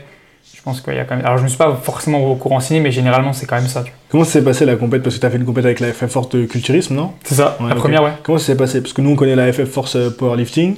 Là, maintenant, ils font du culturisme. Comment toi, tu l'as vécu, euh, cette compète? Euh, quand moi j'ai commencé les, les compétitions, mon but c'était de me dire ok, il y a pas mal de fédérations en France, je vais essayer d'en faire un maximum. Tu vois, Ok. Parce que je- moi je veux faire vivre ce truc-là en France, tu vois. Ok. Qu'on m'avait dit ouais, il y a, il y a des fédérations qui sont mieux que d'autres, il y a des fédérations ça, ça, ça sera pas top, etc. J'ai testé et franchement, euh, il y a une super ambiance entre les athlètes. Il n'y avait pas beaucoup de monde, mais il y avait quand même une super ambiance. Ça a été super bien euh, organisé. On venait de chercher. Il y avait un respect pour l'athlète, tu vois. On, on attendait que vraiment il soit là. On- genre, c'est pas genre, bah, tant pis, on l'a appelé, il est pas là, tant pis pour lui, tu vois. Mm. Ok, bon, on attend un peu, on va vite le chercher. Les lieux étaient pas mauvais, il y avait quand même du monde dans la salle, c'est dans un bel endroit. Non, ça, s'est- pour moi, ça s'est bien passé, tu vois. Ça a été, euh, ça a été euh, euh, pour dire que c'est quelque chose qui est fait par l'État, financé par l'État. Enfin, tu vois, c'est quelque chose Mm. qui, qui c'est pas un individuel, tu vois. C'était vraiment bien. Non, mais c'était bien. Enfin, je trouve que, en tout cas, sur ce qu'on a vu sur les réseaux, ça avait sympa. Il y avait, pour une fois, il y avait, enfin, il y avait l'air d'avoir une, un petit- une couverture un petit peu médiatique et Ouais. tout. On a vu quelques photos, des vidéos qui sont sorties euh, le jour J et tout, ce qui n'est pas forcément le cas dans tous les sports autres que la, le powerlifting. Euh, nous, on a la chance d'avoir un, un autre Florian Ah ouais qui fait un taf euh, de ouf, euh, charbonneur pour couvrir la FA, toutes les compétitions, que ce soit nationales ou internationales. Donc ça faisait plaisir aussi de voir du contenu un petit peu bodybuilding qu'on voit pas souvent passer sur la, la FF Force, donc ça c'était cool. C'était cool à suivre. Du coup, c'est quoi les prochains objectifs, les prochaines compétitions alors? Alors, les prochains objectifs, c'est euh, totalement une autre, euh, une autre fédération. Euh, Il y a eu la question de la WNBF, du coup, parce que si Mhm. tu veux, C'est un peu la fédération Rennes, non euh, ouais, c'est international. international, ouais. le- si tu veux, le show monde, c'est un des meilleurs shows du monde, coup, selon, ok. selon AJ Maurice, du coup, mon coach. Donc, il y a eu la WNBF qui s'est posée, ou alors, comme je t'ai dit, euh, INBA PNBA, qui est pour moi la. Genre, en termes de, de show un peu au-dessus de la WNBF, mais par contre, à monde, c'est. WNBF est un peu au-dessus. En termes d'athlètes, en termes de, de ce que c'est. de couverture mondiale. C'est moins connu, INBA, c'est plus. C'est très simple. En Europe, c'est partout, la WNBF. As En France, on en a partout. Ouais. Alors qu'INBA, PNBA, c'est qu'en Italie pour l'Europe. hein. Italie, Allemagne et, euh, et la Hollande, je crois. Ok. Donc c'est un peu plus cool. Mais par contre, du coup, c'est le Natural Olympia, c'est ce que je te disais. T'as une voiture à gagner, euh, je crois, t'as euh, t'as 100 000 dollars, un truc comme ça. Léon. Ouais, ouais. Donc du coup, le, ça sera ça, les prochaines compétitions. Donc en septembre, le 8 et 9, Mhm. il y a INBA PNBA, c'est la NBFI, c'est encore autre chose, c'est l'Italie du coup. Donc le, but, c'est d'aller en Italie. Pour se qualifier pour, euh, je crois, deux semaines après, un autre NFBI, qui lui qualifie pour l'Europe, qui est en. Allemagne. Donc c'est- il y a vraiment beaucoup de fédérations, beaucoup plus de fédés, et t'es pas vraiment loyal à une fédération en particulier, quoi. Euh, Comme nous, on peut avoir l'IPF et c'est tout, quoi. Oui, ouais, c'est ça. Non, non, non, effectivement. Non, après, le truc, c'est. Il n'y a pas d'obligation, tu vois. Après, Mhm. euh, la, hum, la fédération, moi, j'ai j'ai payé ma licence, etc. Donc, je fais quand même vivre la fédération. Ça veut pas dire que j'y retournerai pas. Mais les, on va dire les, les critères que j'estime être le bodybuilding, donc vraiment Mhm. euh, la, la sèche, pas que la masse, pas Mhm. que, être que énorme, vraiment amener euh, un niveau de sèche vraiment euh, extrême, quelque chose de. On se dit, ok, ouais, lui, euh, il en a chié. Mhm. C'est plus dans ces deux fédérations-là que je t'ai dit, tu vois. Ok. Il y a des différences de jugement euh, entre les fédérations et tout? Souvent, ouais, différence de, de jugement, il y a des différences de, de physique euh, qui- qu'il faut amener pour gagner, ouais. Ok. Ok. Genre quoi Est-ce qu'il y en a une qui privilégie plus la masse et l'autre la sèche ou? De ce que j'ai de, de- de ce que j'ai remarqué, après même de ce qui a marqué un peu, par exemple, tu vois, type euh, la WNBB, donc du coup c'est la grosse fédération attachée à la FF euh, culturiste, c'est un peu plus la masse. ICN, on commence à avoir de la sèche, mais c'est quand même un peu plus la masse qui est demandée. Et après, du coup, PNBA, WNBF, là, on cherche généralement à l'international, parce qu'en France, c'est pas to- totalement les mêmes critères, c'est encore autre chose. Mm. Plus, tu vois, genre le, le fessier un peu, le fessier vachement strié, la découpe au niveau du, du fessier. Ça, c'est le plus dur. hein. Ceux qui savent pas aussi au bodybuilding, le fessier strié, là, c'est. Et, euh, et les ischios aussi bien striés, tu vois, vraiment Mm. les corps et tout, c'est vraiment ce qu'on recherche, tu vois, bas Ouais. du dos bien dégagé. euh, La voilà. sèche extrême, quoi. Ouais. Ah, c'est ouais. Est-ce que c'est difficile de tenir ce, ce niveau de. ce- Enfin, cette condition physique pendant si longtemps? Parce que t'as commencé. Ta première compétition, c'était quoi Juin, juillet? Euh, réellement, la, réellement la sèche, j'ai commencé euh, mars l'année dernière. Parce que du coup, il y a eu là, une première pré-prep jusqu'à novembre. Novembre, on est un petit peu remonté. Et ensuite, on a recommencé en fin janvier, début février de cette année. Donc là, t'enchaînes les compétitions depuis cet été jusqu'à potentiellement novembre, du coup? La première compétition, je l'ai Ouais. commencé euh, pas vraiment l'été, j'ai commencé en avril. Avril, mai. Avril? Ouais. Ok. Avant, c'était une. Avril à novembre. Comme, comment tu gères de tenir J'ai même pas les mots parce que je me dis, mais putain, Euh, déjà, il doit être à 2000 calories par jour tous les jours et tout. alors non, non, pas forcément, t'as des rebonds et tout. Même pas forcément, parce que ouais, effectivement, il y a des moments où tu remontes aussi. Par exemple, là, typiquement, tu vois, j'ai. euh, alors là, au moment où je suis sur le podcast, j'ai pas encore vraiment la suite calorique que je serais. Mm. Mais là, typiquement, tu vois, actuellement, là, je suis en 3005 et 3008, c'est déjà un peu plus haut. Mhm. Mais par contre, ça reste toujours euh, un maintien, tu vois. Il y a Mm. pas de, mon poids, il va pas d'un coup exploser à 85 ou 90. Mm. Donc c'est juste quelque chose qui me permet de, de me sentir bien. Et il y a des jours qui sont difficiles. Dès que tu recommences à manger, tu sens dire, que tu vas mieux, tu vois.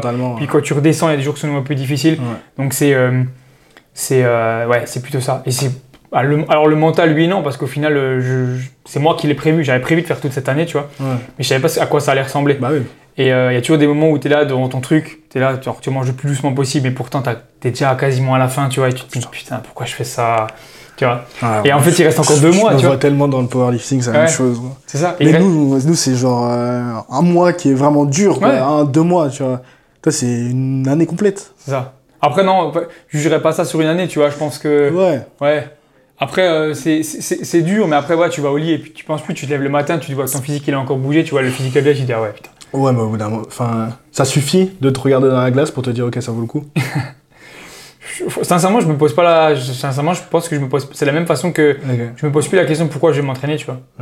Je sais que. Ouais, mais- Je sais qu'il y a une date butoir, je sais que je vais pas continuer ça toute ma vie, je sais que je vais pas recommencer l'année Ouais, prochaine. mais tu vois. il y a s'entraîner en off-saison et s'entraîner euh, quand t'es à 2000 calories et que t'es au bout de ta vie. Là, ouais, j'avoue, là, là, c'est là que tu détestes. Là, c'est détestable. Moi, j'aime bien m'entraîner, je me pose pas la question de pas m'entraîner. Par contre, quand je suis à 3 semaines d'une compétition et que, ok, je PR à 240 au squat, mais je me regarde, je me dis, Ah, est-ce que ça vaut le coup d'avoir mal au genou, euh, de pas pouvoir me lever, euh, etc. euh, Mm.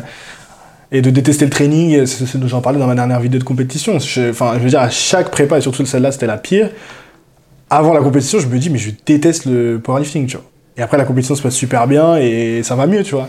Mais je commence à me poser la question de me dire, est-ce que ça vaut le coup d'arriver au point où tu détestes ce que tu fais juste pour euh, PR plus 10, PR plus 20 euh, sur des mouvements, La, tu vois. la dernière compétition que tu as faite, tu t'estimes qu'elle était euh, vraiment bien? C'était la meilleure compétition que j'ai jamais faite de Voilà, ma vie. tu vois ce que je veux dire? Mais C'est- par contre, la prépa, c'était la pire que j'ai jamais faite C'est de ma vie. exactement ça. Pour moi, c'est ça. Pour moi, si, pour moi, il n'y a pas de, il y a pas de, de Enfin, reconnaissance pire- sans sacrifice, tu vois. La pire en termes de santé mentale, pas en termes de performance. En termes de performance, c'était la meilleure et tout, mais en termes de comment je me sentais pour aller à la salle, c'était la pire. Pour moi, c'est, euh, pour moi, c'est ça. Tu vois, c'est hardcore, mais par contre, t'as, t'as les résultats derrière. Genre là, Mm, mm, celle-là, ça a été une des pires. Mm. Genre, euh, on parle de, euh, on parle de quasi, on parle de 3-4 jours à 18 000 pas par jour, plus 30 minutes de cardio, tu vois. Donc, quand t'as une moyenne je me à rappelle, t'avais mis une 22 000 story pas. il pleuvait, t'as mis une story dans ton parking. Ouais. je fais mes pas dans le parking et tout. Ça aussi, plus de 1000 calories, donc t'imagines que tu n'as rien dans l'assiette, tu passes ton temps à marcher, t'as pas d'énergie. Ouais. Mais par contre, derrière, tu vois, champion d'Europe, tu vois. Et celle que j'ai faite avant. Ça a été moins difficile parce qu'il a fallu remonter le poids, donc je me retrouvais à genre deux jours avant la compétition à manger quasiment 5000 calories, tu vois, enfin, un truc de ouf, parce que ça a été l'inverse complet. Par Mhm. contre, ça a été difficile en termes de mental, parce que quand tu vois que tu es à une semaine de la compétition et que tu es encore à très très très très loin du poids et que tu as déjà vachement remonté les calories, tu te dis, Ouah, attends, au bout d'un moment, je suis à 500 grammes de riz cru, tu vois. Euh, le soir, avant d'aller au lit, tu te dis, euh, ok, là, c'est plus ou moins ça. Mais pourquoi il fallait que tu remontes autant de poids? Parce que j'étais. Parce que la catégorie où je devais aller, elle était plus intéressante pour moi et pour maximiser mon potentiel, on va dire, tu vois. Ah, ok. Ça a été complètement l'inverse. Donc le mec a fait une compétition de bodybuilding en prise de masse, quoi. Exactement, ouais, ça. ça. Ouais, j'ai envoyé. euh, je crois, je crois qu'il y a eu des, des montées de je crois, 2000 calories en l'espace de 3-4 jours, tu vois. Genre, Putain. tous les jours, on rajoutait 500, 500, 500. Alors c'est bon, t'as la marge, tu vois. J'avais la marge, j'avais faim, donc. Ouais. Ok. Pour finir, est-ce que tu as des petites astuces euh, de prise de masse ou de sèche, autres que les trucs classiques qu'on n'entend pas forcément? Peut-être avec ton expérience de bodybuilding, justement, tu me dis que tu arrives à manger 500 grammes de, de riz cru par jour. Des astuces qu'on n'entend pas forcément pour les mecs qui se disent euh, j'ai du mal à prendre, ou les mecs qui se disent euh, je comprends pas, je suis en déficit calorique, je perds pas, je suis au max. Des astuces, déjà en, termes de, en termes de diète, arrêtez de, arrêtez de, penser qu'il y a que du, genre il y a que le riz, plus le poulet, plus le, euh, le, le- le- brocoli. Genre, euh, on, a, on a tous le temps de, de- préparer à manger, même s'il faut en avance, tu vois, tu as des tas de trucs. Tu peux très bien aller. Maintenant, maintenant avec les réseaux, en fait, tu peux défiler. Tu as un truc euh, genre super healthy de type genre une collation avec une collation de tiramisu, mais en, fait, en vérité, c'est des galettes de riz avec du fromage blanc, c'est un truc tout bête, tu vois. C'est des trucs tout bêtes. Ouais. Genre, j'ai déjà vu des trucs comme ça. Et juste ça, plutôt que ton vieux shaker avec tes amandes, tu vois, bah tu te fais ça. Tu te Ouais. prépares en avance, tu fais ça, tu peux manger ça. Tu peux, euh, si de temps en temps tu mets un peu de sauce dans tes plats, euh, que ce soit euh, même la sauce tomate, il y a des gens vraiment, c'est genre que du riz. Et alors ça, c'est facile quand t'as que. pff, allez, on va dire. Pour les gens, 3000 calories, c'est beaucoup. Mais on va dire, avec 3000 calories, c'est facile de- d'enquiller, tu vois. Quand tu as des prises de masse, parce que quand tu es naturel, tu as besoin, de- pour moi, tu as besoin de, de- de faire du poids. Moi, tu vois, j'ai passé plus de 6 mois à 4400 calories. Ouais. Arrivé sur la fin, si t'as pas des petites astuces, des petits trucs, des petites sauces par-ci par-là, ou par exemple des jus d'orange, genre de trucs, c'est difficile de les atteindre, tu vois, surtout quand tu as beaucoup de glucides. Donc arrêtez de sortir un peu de ce truc de, euh, des, des années, euh, des années 80 et se dire que euh, manger un sneaker de temps en temps, c'est une mauvaise chose, tu vois. Bon, pour moi, il y a, y a rien de mauvais, c'est la, c'est la dose qui fait le poison, tu vois. Si t'as un sneakers tous les jours, bien sûr qu'au bout d'un moment, ta digestion elle va être pourrie, tu vois. Mhm. Mais si tu te poses pas la question de. Ouais, pour moi, tu, tu trouves des tips si jamais tu en as besoin. Je sais pas si j'ai répondu plus ou moins à la question en prise de masse. Pour moi, c'est surtout, ouais, voilà, tu, tu peux boire les trucs. Alors, je dis pas de mixer ta bouffe, mais Mhm. boire des jus d'orange, euh, manger des trucs un peu différents que des barres protéinées. Tu peux essayer, par exemple, euh, tu vois, de temps en temps des sneakers, des trucs comme ça, tout en restant dans, dans ta diète, hein, tu vois, Mhm. sans forcément Mhm. exploser les trucs. Pour moi, pour moi, tu arrives à tenir une diète à partir du moment où elle te plaît. tu vois. Si elle te plaît pas, Mhm. parce que tu passes. euh, tu peux kiffer dans l'entraînement, mais si t'aimes pas ta diète, alors tu passes euh, quoi, 70% de ton temps pour tes progrès ou t'as à manger, compliqué. Ok. Et pour la Donc, sèche, euh, mentale, Peut-être être créatif au niveau des repas, euh, trouver des Ouais. petites recettes un Ouais, peu ça. euh, créatives. clairement. Ok. Tu, trouves des tas de trucs maintenant sur les réseaux. Et pour la sèche, mental. Aller au, aller au mental, privilégier le volume, tu vois. À sortir de nouveau une nouvelle fois de- du fameux riz et, euh, Mm. et euh, truc, et essayer par exemple des pommes de terre, des patates douces, peux en avoir plus en termes de calories. Air fryer, les gars. Voilà, ça, ça. ça m'a changé la vie, ça. Et encore, air fryer, je peux pas mettre beaucoup dedans, je trouve. C'est vite limité en termes de. de... Mm. Moi, il y a des moments où j'étais à 1,5 kg de pommes de terre, tu vois. Mais euh, ça te fait du volume. Tu peux acheter des trucs pour faire des étages. Ah, ok. Ça, c'est l'astuce. Ça prend de la place, mais Tu effectivement. vois, c'est- astuce. C'est astuce. Chacun, chacun son Acheter astuce. des ustensiles fryer. Chacun son astuce. Mais ouais, privilégier si jamais le, le volume et au bout d'un moment se dire que si vraiment tu es dans une sèche de compétition, parce que pour moi, si dans une sèche classique, t'as pas besoin d'aller aussi loin. Sèche de Ouais. compétition, au bout d'un moment, c'est se dire euh, accepter la fin. Les gars, au bout d'un moment, faut accepter la fin, tu vois. Tu peux pas être avec ton saladier tout le temps. Parce que moi, j'ai essayé, au bout d'un moment, bah ouais, t'es- trop de volume, au bout d'un moment, ça, c'est- débile, tu vois. Même digestion et tout ça. Digestion et tout, tu vois, au bout d'un moment, accepte la fin. C'est Mm. c'est comme ça, c'est toi qui, c'est toi, personne te l'a imposé, tu vois. Si Mm. on te l'a imposé, c'est que c'est pas normal. Pour toi, c'est certes, ton coach te l'a peut-être proposé, t'as validé, mais par Mm. contre, ouais, ouais. Bah, merci beaucoup, Flo. Où est-ce que les gens ils peuvent te, te retrouver sur les réseaux? Euh, du coup, Instagram, je pense que tu mettras tous les liens, mais si jamais Ouais, ceux, ceux qui écoutent et qui n'ont pas le temps d'aller voir, du coup, c'est juste euh, FLO, WPTR, FlowPTR. YouTube, c'est la même chose, Florian PTR, tu peux me retrouver. Si jamais tu voulais en apprendre plus, pour ceux qui, pour ceux qui écoutent, du coup, ceux qui ne voient pas. Quoi je ressemble, à quoi je, à quoi je, comment je suis sous l'oversize, tu vois, on va dire. Il est large, non, je l'ai vu arriver, mais avec le- l'oversize, il y a les épaules. Les, Ouais, épaules, ouais. les épaules sont manque, là, quand même. man- manque un peu de poids quand même. Ouais, ouais, on a, putain, on a 20 kilos d'écart, il est aussi large que moi. Mais bon. Bon, bah, on remercie l'hôtel Tandem de nous avoir accueillis Merci, pour, ouais. ce- pour cet épisode. On remercie aussi Smells Like PR et, et Mes Protéines, nos sponsors. Si vous passez à Strasbourg, venez leur faire un petit coucou. Ils ont pas mal de vélos et tout. Euh, Nous aussi, on aime bien. C'est pour ça que ça fait plaisir.